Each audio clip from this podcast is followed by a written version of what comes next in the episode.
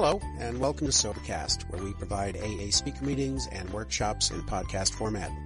We're an ad-free podcast, and if you enjoy listening, please help us be self-supporting by visiting Sobercast.com, look for the donate link, and drop a dollar or two into our virtual basket. We hope you enjoy the podcast. Have a great day. I'm supposed to do steps one, two, and three, and uh, and I'm just, I really am delighted that I'm doing this because uh, the 12 and 12 says that step one is the only step I have to take in its entirety, and uh, and really I only have to take the first part of step one in its entirety. And one of the things that uh, I didn't get, to, I got to know Chuck just a tiny little bit uh, before he died. Dave and I had moved to Southern California, and I got to be with him because uh, our sponsors were people who were always hanging around Chuck. And so I got to be at his side for a few times before he died. And one of the things that Chuck said that I always loved, and he also says it in a new pair of glasses, is life is just a sequence of surrenders. But we have to have the first one before we can have the second or the third. And the first surrender that I had to make was a surrender to alcohol. And, uh, and I just, I want to talk about that because one of the things that I want to say is, is that when I came to the rooms of Alcoholics Anonymous, everybody seemed to be from alcoholic parents or alcoholic somebody. I do not come from alcoholic parents. In fact, the only person in my family who drank was my grandfather.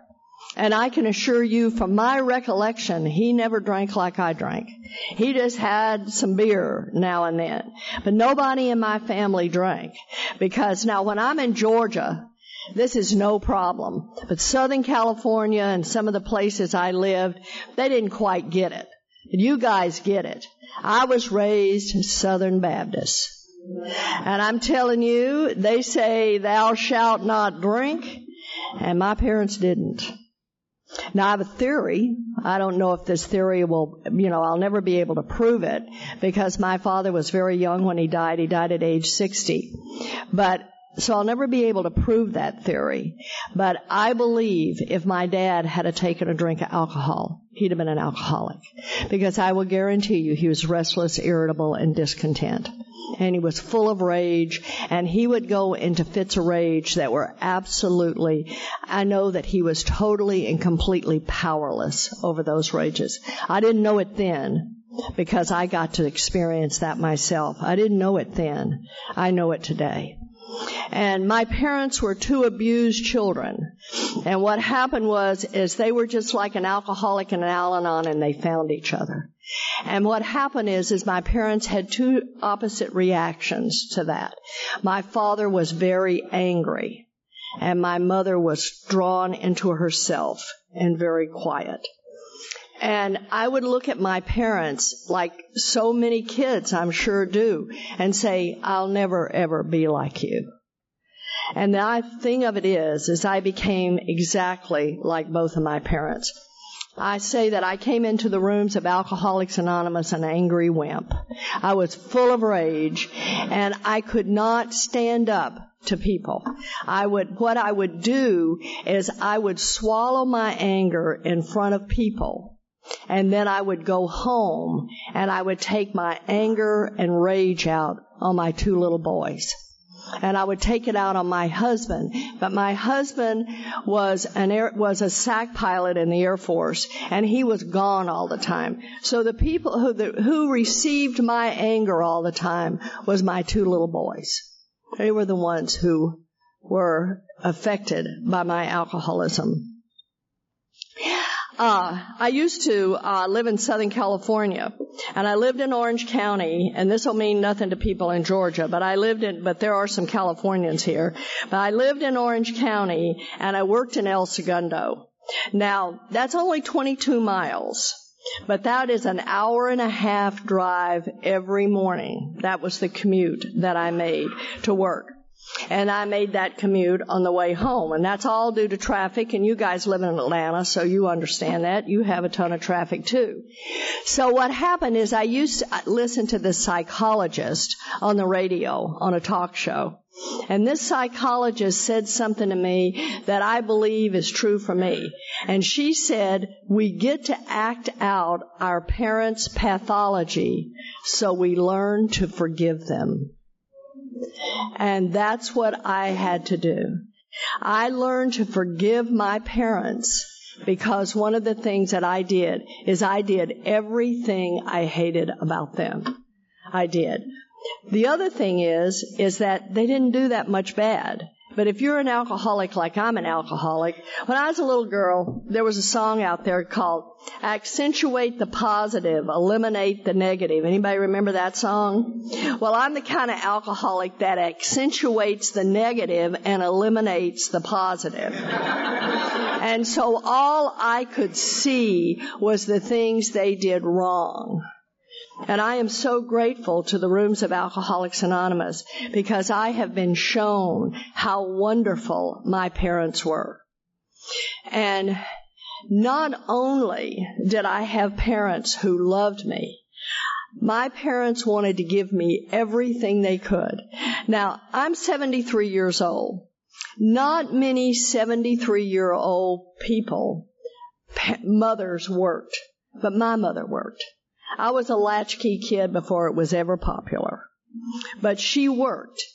And what the reason that she did that is my dad only had a ninth grade education. So he was a contractor. He built houses. And my mother was a nurse. And she worked. And they had one reason for what they did. And that was so they could give me everything they didn't have. That's how much they loved me. They wanted to give, they gave me dancing lessons, gymnastic lessons. My mother would stand, sit up all night long making dancing costumes, making me clothes, anything so I could have everything that they didn't have when they were growing up. And not only did I have all that love, but I'm an only child. So everything was given to me. Now, I have no idea. You know, i am not here to explain my background. I'm just here to give you some facts. But the thing about it is, all I know is, is I had that love. I know today because after coming to the rooms of Alcoholics Anonymous, I love that. I see that. But I'm telling you, before getting here, I would have told you that nobody loves me. Yet I was a person who all my life was shown love and I was cherished, but I never could feel it. And I believe, I don't know if it was from, you know, coming out of the chute. I don't know. All I know is that I was so spiritually ill and so, and the big book of Alcoholics Anonymous says that we are suffering from a spiritual malady. And the big book of Alcoholics Anonymous says that if we are suffering from a spiritual malady, nothing is enough. You can't love me enough. You can't give me enough. You can't do enough. There simply is not enough for a person like me. And I remember sitting in treatment and I know a lot of times people say, oh, there weren't treatment centers when I got sober. Well, I tell you what, there were treatment centers when I got sober. I went through three of them. I mean, I know there were treatment centers. And, uh, I could, I managed to find them. Bob Darrell managed to find them. We found them. but what happened is, is that, um, I would sit in group, and it's much like that the way it is today, just like it was then. And they'd sit in group, and everybody would start sharing these horrible things that had happened to little boys and girls. And I would, I'd look at them and I'd think, well, I can understand why you're an alcoholic. I mean, look at all these things that happened to you. But none of those things had happened to me. And I couldn't understand why I was an alcoholic. I couldn't get it. And then on the other hand, I couldn't understand. Everybody was talking about my mom was an alcoholic, my dad was an alcoholic, all of these things, and I kept thinking, well, my parents are an alcoholic, and I love Clancy was talking last night. He says, what, what keeps an alcoholic from getting sober? The one thing, my case is different. It's not that, you know, well, I was loved. I'm seeing that now. I didn't get it then, but I'm seeing that. And then they would talk about your mom or your dad being alcoholic, and I would say, well, my mom or dad are not alcoholic. You know, how come I'm an alcoholic? And you know, and I, I really truly believe that this disease has a genetic component because I seem to produce alcoholics. and you know, you listen to Bob talk Thursday night, and he and Linda really produce alcoholics. They got three of them. So I believe that there is a genetic component. However, I can't find any alcoholism in my family. But I know that maybe there is, you know, a predisposition to alcoholism. So we don't know all that stuff. And if you put a drink to it, you got alcoholism. If you don't, you've got a raging person who's restless, irritable, and discontent. So who, do we know all those facts? I don't know. Do they matter? No. What matters is, is that I'm sober today and that I can see because of the process of this program that I'm blessed. I was so blessed. And there's a wonderful Al Anon lady that's been gone for a while. And her name was Marcy White. And Marcy White used to talk about the blessing. And she says the blessing is that we get to, that we come into life and we're given the gift of love. Now some of us don't really get that in a way that we can understand. And we come to the rooms of Alcoholics Anonymous and Al Anon, and there we're given the blessing, the gift of love. Well, you know what? I was one of those people who always had the gift of love. I was loved from the very beginning.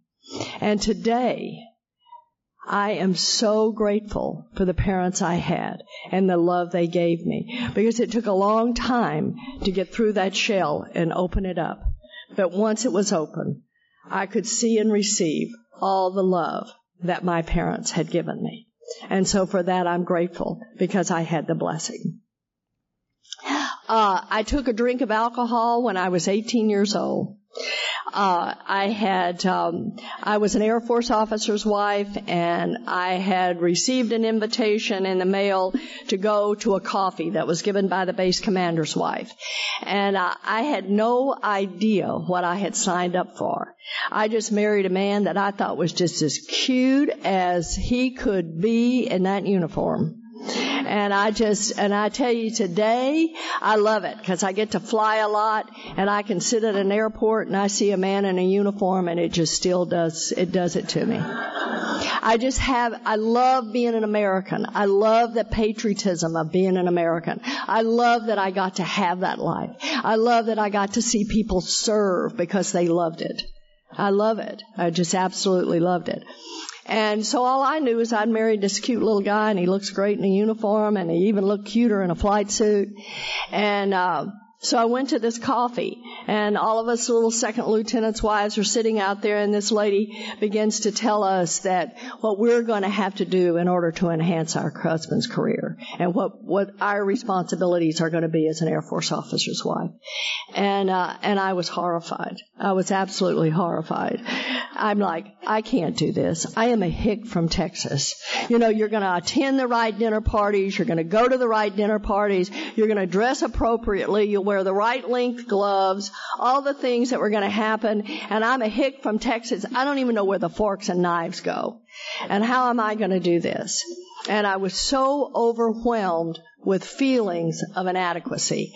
And that was the feeling I always had. And that's another thing that Clancy was talking about last night. When I say I had feelings of inadequacy, I never felt I was enough. I always had this feeling that I didn't fit in. When you start telling that to another alcoholic, they just, Oh, I've never heard anybody talk about things like that. But those were the kind of feelings that I had. And what would, and I didn't know how I was going to ever. These women were educated and sophisticated. I knew they were, and I was none of those things. So what I did is they had a luncheon, and uh, I went to that luncheon, and I took a drink of alcohol. All of these women were taken. it was a fountain. It wasn't even champagne, it was sherry.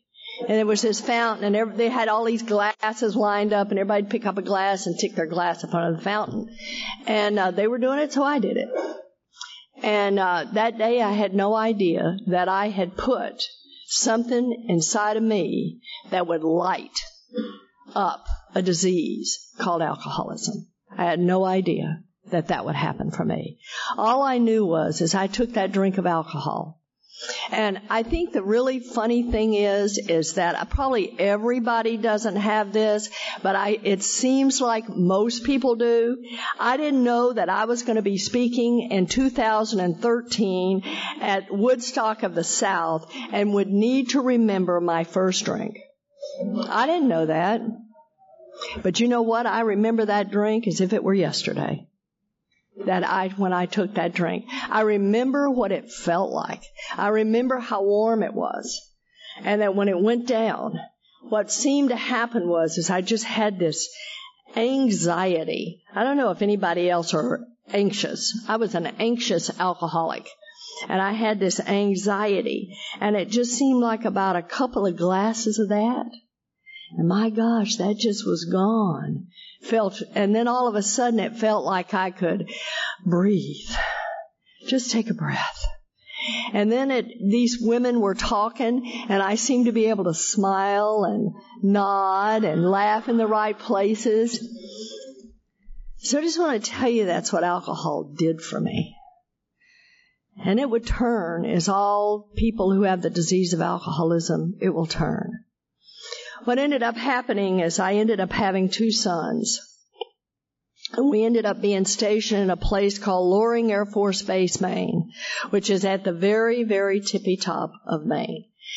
Really cold there. It's a very, very isolated duty station. One of the things that I experienced in the Air Force was because my husband was in the Strategic Air Command, we were always in isolated places but we were always in the United States. But it was, you know, Grand Forks, uh, Plattsburgh, New York, Loring Air Force Base, Maine, places like that. And uh, what happened was, is I had these two little boys. I have no clue how to be a parent. I don't know I'm suffering from a disease called alcoholism. I don't know that what's wrong with me is I'm selfish and self-centered. And when these babies cry all night and they're colicky and all these things, I am so selfish and self-centered. I think they're doing it to me. That's how I feel. I think they're doing it to me. And what ends up happening for me is I end up going to an Air Force doctor and he says, take these. And from 1962 until 1977, when I entered the rooms of Alcoholics Anonymous, I took Librium and Valium and Seconal and, and uh, Seconal and Nembutal and drank alcohol. And I'm here to tell you, if you do that, you're not an active alcoholic. I was never, I was never a party girl.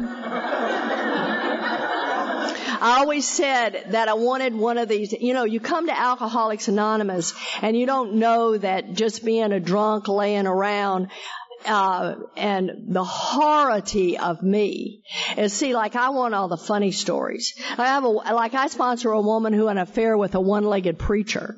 You know, I, I want stuff like that. And, but I, here I am, I don't have any of that what I, I come here with a bucket of shame. And I didn't have a lot of fun with my drinking. Cause I don't know if anybody can remember what it's like to control your drinking. You know, have to be at a function with the Air Force and it is very, it is not acceptable behavior for an Air Force officer's wife to be drunk and disorderly. So what I would do is I would sit with a drink, try to sip it, and just have that stuff going inside of me because I had the phenomena of craving and it was going on and it was eating me alive and I was just having to sit there through this until I could get home and just throw that bottle up and just ease that pain. But what happened in the meantime is I was left with these two little boys and my husband was gone and he was gone for years at a time. And i was left with these two little boys. And what happened for me is i became a child abuser. I was a child abuser in every way. The disease of alcoholism took me to a place where i harmed my children. I harmed them physically I harmed them by hitting them, pulling their hair. I harmed them emotionally by screaming names at them. And I, I harmed them spiritually by saying, I used to say things to my youngest son, if you were first, you would have been last. Because he was so much trouble.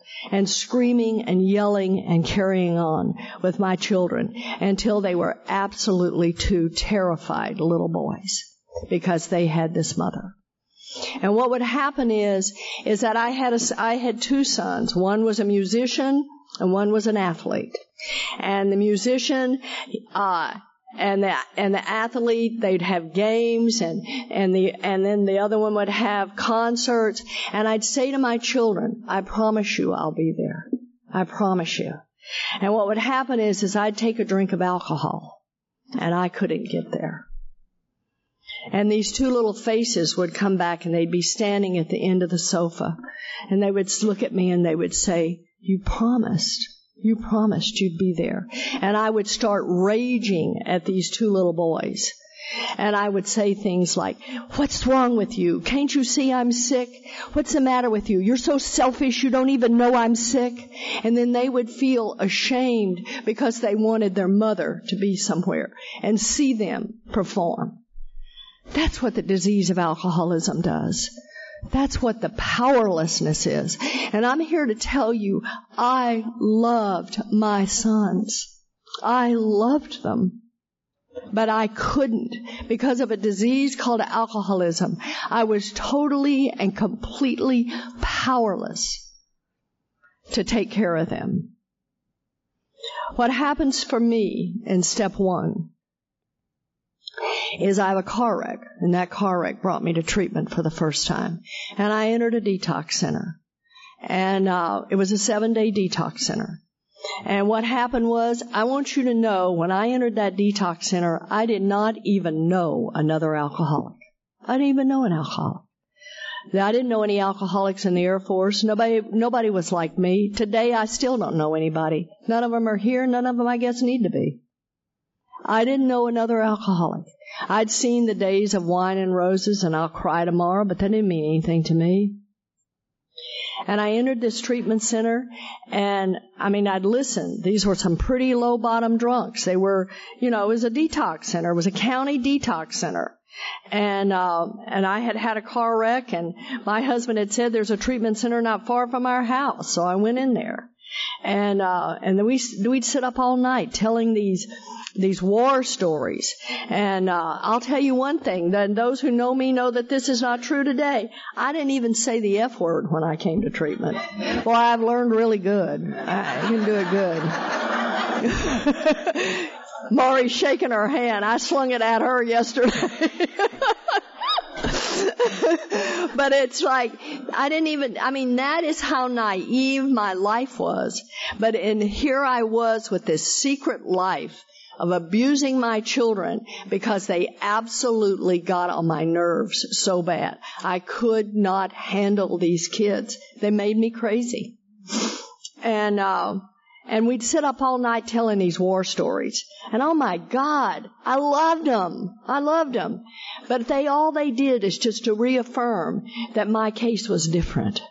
This isn't me. I don't do this. Oh my God, these people are criminals. Talk about a criminal. I'm the one that should have been in jail. I'm the one that shouldn't have her children. I'm the one who should have been locked up. And it was absolutely criminal what I did. I'm the one that should have been. But see, it didn't look the same for whatever reason. And then I got sober. And while I was in that treatment center, I had a Jitter House romance, you know, where sick falls in love with sick. And uh, we went off for 58 days, and I was 12 stepped and brought back into that treatment center, and I was more dead than alive. I had been beaten up and numerous and sundry other things, and uh, it wasn't so fun anymore that time. I didn't like the stories. I'd gotten to experience some things that I'd never experienced in my life. I didn't know that people treated other people like that. I'd never been hit in my life. My parents never hit me. I hit my children. My parents never hit me. And I had experienced things I'd never experienced before. And, uh, and I knew. I love what Clancy talks about when he talks about the disease of alcoholism. He talks about sobriety is the problem. And you see, I didn't know that that was what was the problem. I knew, all I knew is, I didn't know it was the disease of alcoholism till much later. But all I knew was, I can't live sober. I can't live with me sober. I can't. I can't stand the mother I've become and the daughter I've become and the wife I've become. I can't stand who I've become. And, uh, that seven days was up. And when that seven days was up, I got a bottle of scotch and I got a bottle of Valium and I checked into a motel. We are people who have been given the gift of grace. There's not anybody here that ought to be here. None of us should be here. Talk about a second chance that Sonia sang about today. Talk about a second chance. Sharon talks about seconds and inches talk about seconds and inches. Those are the things that we, you know, that we're, we're here because of all those things. The gift of grace. All of us have some angel in our life that gets us to the rooms of Alcoholics Anonymous. It might be in a really strange kind of way, but they get us here. It's amazing. And what happened for me as a woman I worked with, she she had she said something came over her that day and she drove around until she found my car parked outside this motel. And I had I had just shut the door. It hadn't latched. And she pushed it open. And on that day that was April the 8th of 1977 I was pronounced dead on arrival in a hospital in Bedford Texas. I am here by divine intervention. I had a piece of paper I carried for many years that said I was dead on arrival.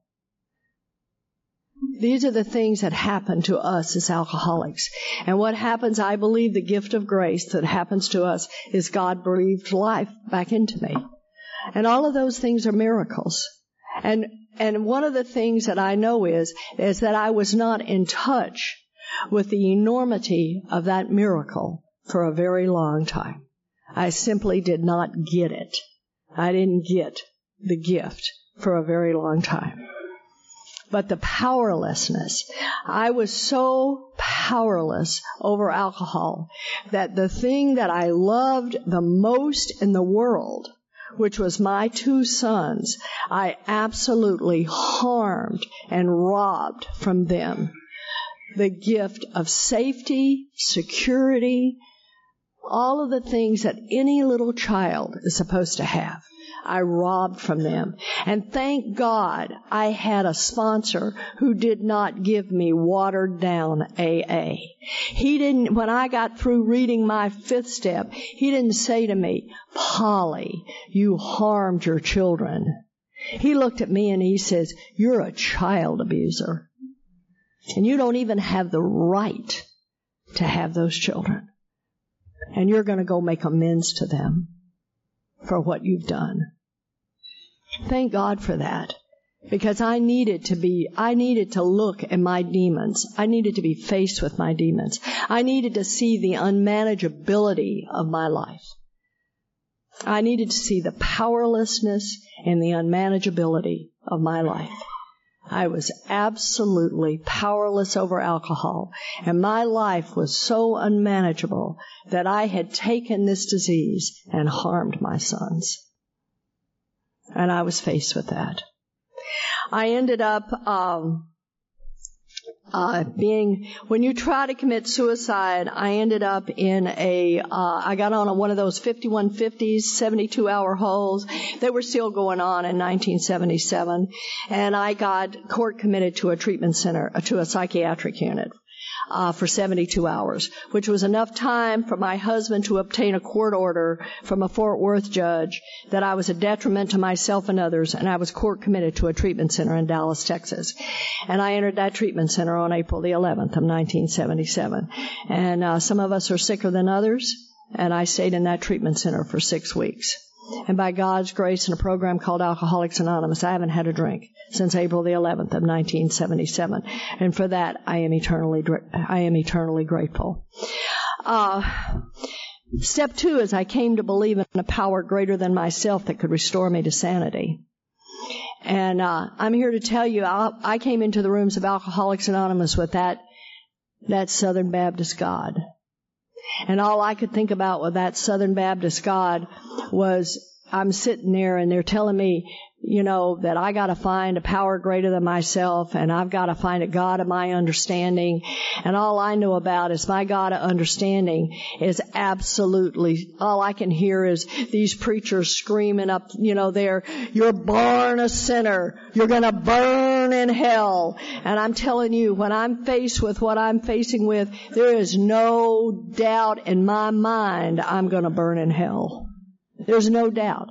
There is no doubt in my mind that this God, this angry God, that those preachers used to scream from the podium, that that angry God, I sometimes thought he's going to set me on fire right now. That's just kind of, that's the kind of, that's, I had, I was hopeless when it came to a power greater than myself or the God of my understanding. And you know, it just said came to believe in a power greater than myself. I was very blessed. I believe that no matter what, because I believe this, this program is God's program. This is God's program. And all of us get exactly what we need when we come to this program. And what happened for me is a man was put in my life. He was a man that threw me over his shoulders out of that, in that motel in Euless, Texas and brought me back into that treatment center. This man ended up being my sponsor. And this man had been a Monsignor priest. He had been a captain in the Navy and he had been an only child. And he was, his name was Frank and he was sponsored by another Frank that would come into my life and be the finest man I ever knew. A man by the name of Frank Honeycutt. But Frank Fitzpatrick was my first AA sponsor. And I think I got exactly what I needed. Because what happened for me is Frank said, Polly, I'm a priest. And I didn't find God in the Catholic Church as a priest. I found a lot of power and a lot of ego, and I could tell a lot of people what to do. He said, but I didn't find a God of my understanding. I didn't find that. And he says, all I want you to do is I want you to just believe that I believe. And what you can do is you can hang on to the God I have. I'm going to loan him to you. Because you see, I had that same God you have. I was going to be, all I knew I was going to do is I was going to be in purgatory and that was it. And I wasn't ever going to get out of that place. Not for what I had done, how I had lied and had what I had done as a Catholic priest. I knew that that was going to happen. Just like you know that God's going to, that you have this fear. I was so afraid of God. And I can hear my mother saying, we live in a God fearing home. And you know, today I live in a God loving home. I don't fear the God of my understanding today. All I see, I don't have a, you know, I don't have a God who punishes. I no longer have this punishing God. I have this God that is totally and completely full of mercy. Absolute mercy. That He would save a wretch like me.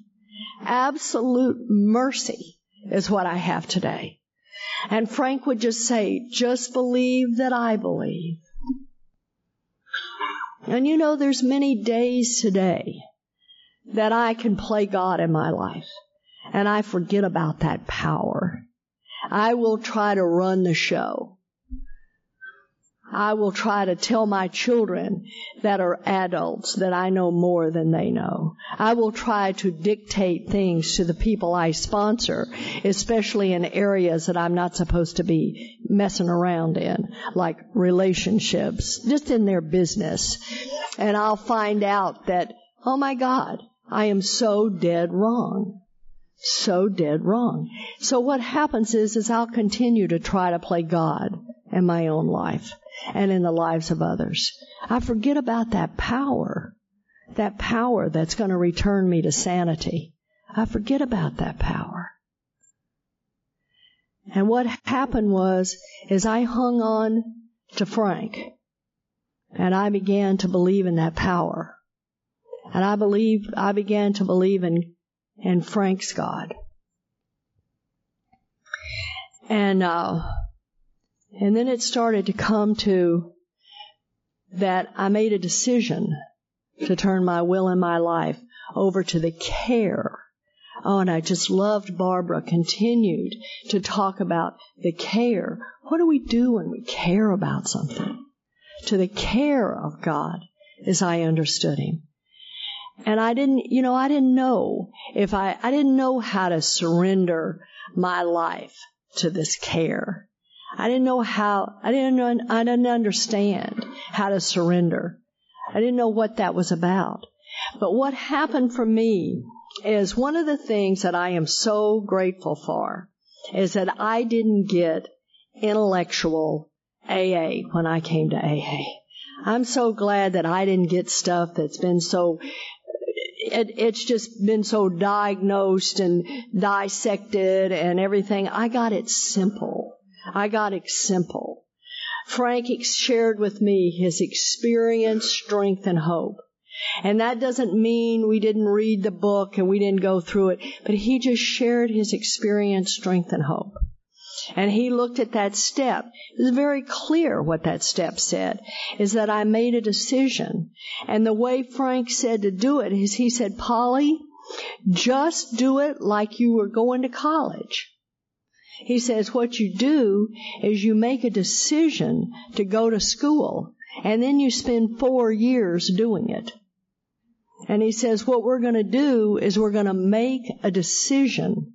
You're going to make a decision to turn your will and your life over to the care of God as you understand Him. But what we're going to do is we're going to take the next nine steps in doing that.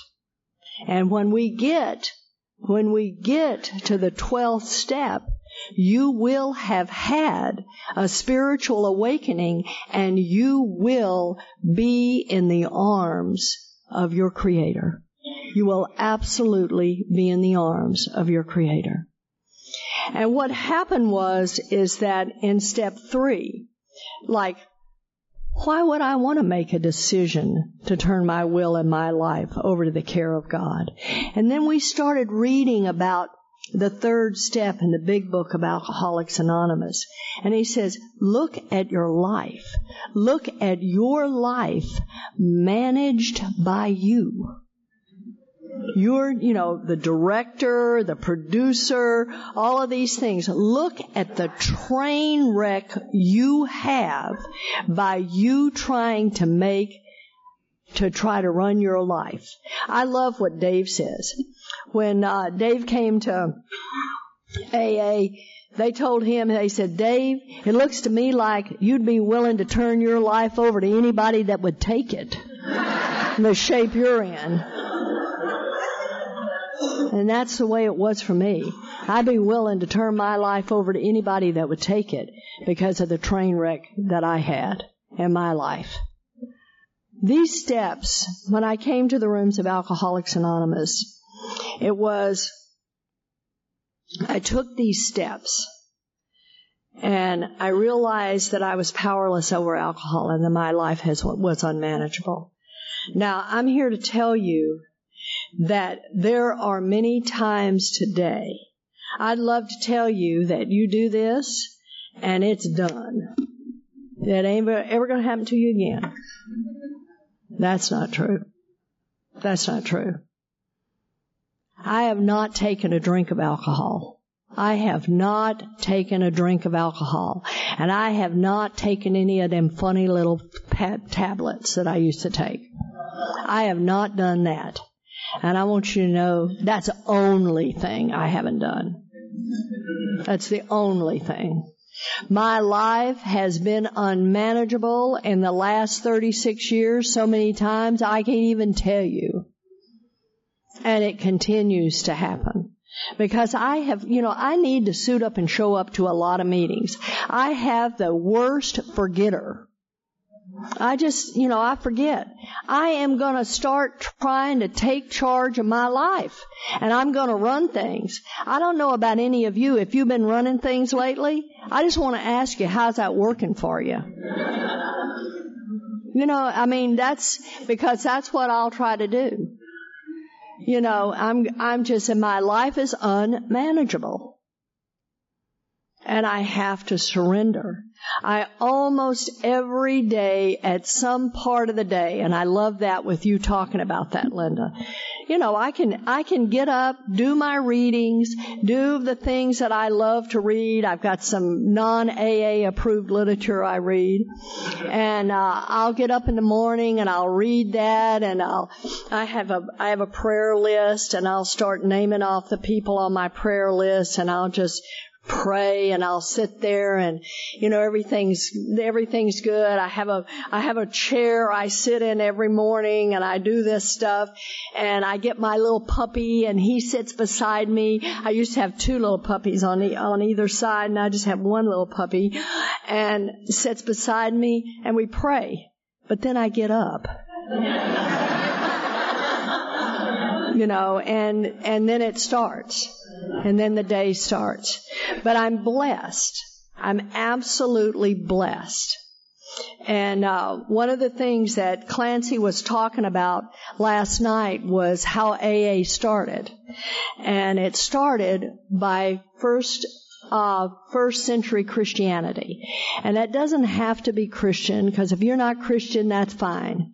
But what first century Christianity is, is a per, one person helping another person. It's not everybody gathering up and people preaching to you. That isn't what it's about. It's about one person sharing with another person. Not even preaching. Just sharing. Just sharing their experience, strength, and hope, how they found God. That's all it is. And what happened is, is that in doing so, we have, we get to have a thing we do in Alcoholics Anonymous, and I hope all of you here have one, and it's called sponsorship. And what we do is we get to have a sponsor and we get to be sponsors. And what happens for me as I get on with my day. And uh, I don't know if any of you are guilty about this, but I start thinking about what I have to do for the day. Nobody suffers from that more than Dave. You ought to hear me. I'm like a drill sergeant with him. You got to do this. Come on, we're running late. You should have heard me this morning. Dave, you got X number of minutes. You got X number of minutes to get ready. I just have, you know, I'm, I'm having to whip everybody into shape and get them moving. And I got this, I got this checklist and I got to do all this stuff and I got to get it ready and I'm going to do this and we got to do that and blah, blah, blah. But then what happens is, is my phone rings and it's somebody I sponsor. And it may be a call in or it may not be a call in. It may be somebody that's needs to talk right then. We don't know. And by God's grace and the gift of sobriety and the gift of having worked for, you know, hard for a long time, uh, I'm retired today and I don't live on much, but I don't need much. But what I get to do is I get to work with what I get to do my passion. I get to work with women in Alcoholics Anonymous. I, there's nothing I love more than to be able to work with the women I work with. It is absolutely my passion. And what I get to do is they'll call me, and you know what? That list went. We've, we've changed the day. The day is different now. And what happens is, is I'll stop. And when I'm talking to them, I'm talking about God. And I'm trying to, I'm trying to share with them what's their answer. Because it isn't me. I'm not the answer. The answer is God. It's their God. And their God of understanding. And so what we start doing is we get back. We get back to talking about God. And we get back to that sharing. One alcoholic sharing with another. And guess what? All of a sudden, that I gotta do, I gotta do, I gotta do, just kind of just comes down. And it's back to that thing that I love, you know, which is how important is it? How important is it? There's nothing more important than that woman on the phone. That's what's important. A little other dinky stuff I'm gonna do, you know, clean the sink, mop the floor. None of that stuff matters. I guarantee you it ain't going anywhere. It's going to be there. Now what I need to do is I need to pay attention to that phone call. And what happens is, is I haven't a clue what I do for them. I haven't a clue what I do for them. But I know what it does for me. And that it puts me back in that place that I need to be in. That place where I'm safe and protected again. And I'm not driven by the anxiety that was always there the day I came in to Alcoholics Anonymous. What happens is, is as soon as I start focusing on doing that, all of that starts to just go away. And I get the opportunity to say, you know, did you say the third step prayer today? How's your relationship with God today? Who's in charge? I've got a couple of women that are having, you know, job problems. We've had some job problems going on. And, uh, and I just, we get back and we remember that we have a new employer and that God's in charge. It's not, you know, you that that person you're working for is not is not your employer. God's your employer. That's just your money source. That's all that is. God's just shooting the money through them. It's that, it's what we talk about is I've got a new employer. And that's what I have to remember. And I gotta get back to that step three to see, you know, I gotta make that decision again to turn my will and my life over to the care of God as I understand Him. And I can go read that stuff in the third step that it talks about that I've got, you know, I've got this new employer. I've got this, I've got this, I've got this, this power working for me every single day. And I got this power that allows me to work with some women that call me sponsor. To me, which is the greatest honor a person can be given. Because what that is, is that person tells you their whole heart. And that is an amazing trust. An amazing trust. We're given. The book says that we can help when nobody else can. We can help another alcoholic when nobody else can. I think God's given us an amazing job, a big job, a big job that we get to help other alcoholics. I'm so grateful that um, that I haven't ever got it perfect. That I get that I get to do a redo every day. And the big book of Alcoholics Anonymous says that I get a daily reprieve contingent on the maintenance. And by saying the maintenance, that, in, that indicates I need to do something. The maintenance of my spiritual condition. I am so blessed to be an alcoholic. I am so blessed to be sponsored by this beautiful woman that is going to have 50 years of sobriety. I am so blessed to be able to sponsor women who help me. I'm a person left to my own devices will to be depressed and be suicidal. But if I get the opportunity to work for, with another woman, I get a day of reprieve. And for that, I'm grateful. And I'm blessed to be able to walk this walk with the man of my dreams. God bless.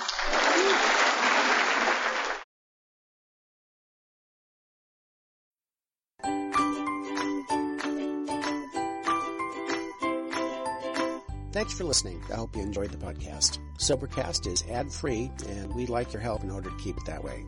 So if you'd like to help us be self supporting by pledging a dollar to a month, visit Sobercast.com and look for the donate links. Thank you very much.